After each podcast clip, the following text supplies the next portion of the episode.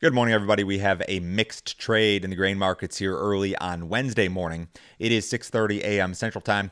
July corn futures up two and a quarter at 669 and three quarters. We have December corn up a half cent at 574 and a quarter. July soybeans down 11 and three quarters at 1454. November soybeans down 14 and three quarters at 1358 and three quarters.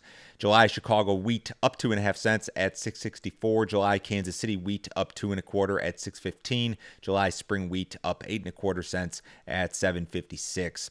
Couple of uh, housekeeping notes this morning guys, I've been made aware that the upload times in regard to the Apple Podcast app in particular have been very slow.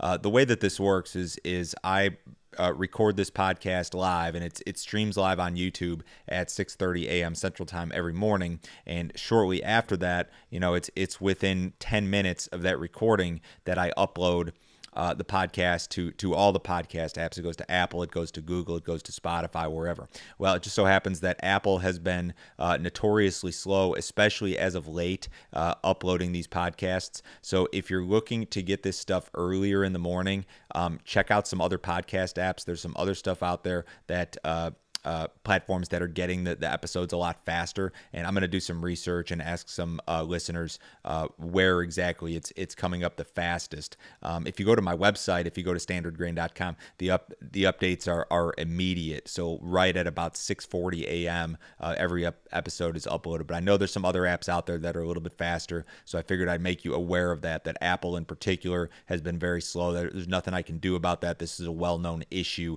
uh, in the podcast community. If you guys are, or my other uh, note here, I'm going to be recording an uh, episode with my friend Chris Barron, I think today, and I'll upload a podcast episode and a video. It's going to be a discussion of 2022 farm budgets, uh, corn and soybeans specifically. We're going to get kind of an early look at this deal and see how things look uh, on average for farmers across the country. If you guys are listening on the podcast, as always, appreciate it. Uh, remember, I'm, I'm going to get back to you on these podcast apps and figure out which one is working the best. Um, if you're watching on YouTube, uh, make sure you hit the like button. Make sure you subscribe to the channel. If you need some additional assistance from me, go to my website it is www.standardgrain.com. Go to that website, click on Grain Marketing Plan here in the upper right hand corner for 49 bucks a month. I offer a subscription service. It includes my morning email, which goes out every business day at 6:30 a.m. Central Time. My text message service, which provides marking, uh, market updates, breaking news. Uh, subscriber only videos are sent out via text. Also, uh, those subscriber only videos and content have been very, very popular. Everything from cash grain marketing to uh, technical updates, uh, breaking news, all that sort of stuff. This is all included for 49 bucks a month billed to your credit card. It can be canceled at absolutely any time. No other fee, no other obligation. Certainly check that out. To uh, get into the headlines here this morning, uh, last month soybean crush was a little bit uh, weaker than expectations. NOPA pegged the May crush at 163.52 million bushels. Uh, pre-report estimates were 165.1. So the the NOPA crush number has fallen short of expectations now for three consecutive months, and this is kind of a negative factor for the market. You know, soybean processors account for essentially half of all demand for U.S. beans. NOPA represents 95% of all of that processing. So, you know, we finally achieved the, the point of rationing here. We've seen shipments of, of soybeans fall off a little bit. We've seen the crush fall off, and maybe that's why the the action in the soybean market in particular has been a little bit softer here as of late. U.S. weather forecasts and patterns uh, continue to be a big deal here. Forecasts continue to offer rain and uh, much cooler temperatures for a lot of the Corn Belt. Cooler than normal temperatures will hit the Corn Belt this weekend. Uh, they should stick around for about a week. There's going to be a period where temperatures are like 15 degrees below normal in some areas of the Corn Belt next week. The uh, Weather Prediction Center map or forecast offers at least an inch of rain for Iowa, Minnesota, Illinois, Wisconsin, Indiana, and other eastern and southeastern areas over the next seven days.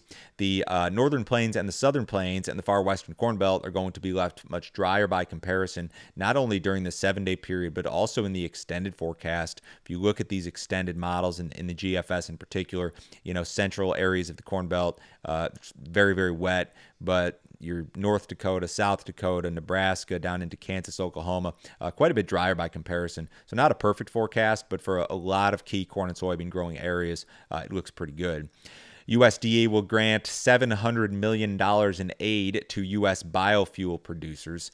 Uh, this is part of a package that will assist uh, uh, varying industries who are recovering from the COVID pan- pandemic. Uh, Tom Vilsack said this USDA is honoring its commitment to give financial assistance to producers and critical agricultural businesses, especially those left out or underserved by previous COVID aid. Um, Geoff Cooper, who's the Renewable Fuels Association president, said this This assistance comes at a critical time as ethanol producers are still struggling to recover from COVID related market losses and are now facing historically high feedstock costs. Um, they, this aid should be available within the next 60 days.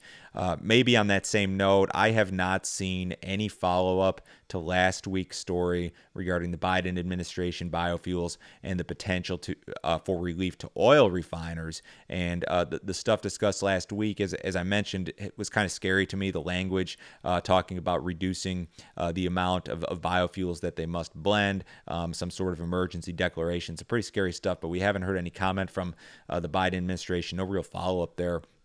Uh, uh, Tom Vilsack, in, in another piece of news here, he is supporting an investigation of U.S. meat packers. Uh, Republican senators Mike Rounds of South Dakota, Chuck Grassley of Iowa, of course, uh, Democratic Senator Jon Tester of Montana have proposed legislation to create an office for a special investigator within the USDA. Uh, this investigation would seek to address concentration in the beef processing industry following the recent cyber attack. Um, this proposed office would have investigators, subpoena power, uh, dedicated to preventing and addressing anti competitive practices and enforcing antitrust laws in meatpacking, uh, according to a statement from the senators. So, this is potentially good news for the U.S. cattle producer, although it sounds like it's probably got a long way to go.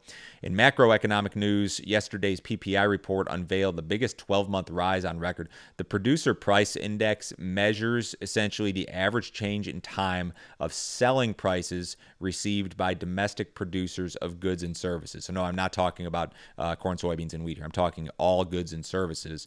Um, and the PPI print on an annual basis is up 6.6%. It rose 0.8% in May.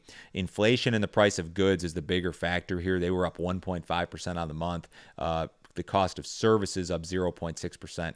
Um, these records go back to 2010, so that was the biggest 12 month rise on record at 6.6%. So, yes, there, there is inflation here, guys. It's just a question of how long does it last. The Fed says it, says it will be, be transitory or temporary. A lot of other people think otherwise. I saw one interesting comment regarding inflation yesterday, and it, and it was something to the tune of if we don't have inflation, uh, given $10 trillion of stimulus, we really have a poor economy. That was kind of a, a uh, something that I thought was interesting, and and that's that's a, kind of an interesting take on it. I think. I mean, yeah, if you print that much money, you probably should have some inflation, right? And it should probably be sustained and not necessarily transitory. So this inflation thing continues to be a huge debate um, among traders and, and, and the macroeconomic community in particular.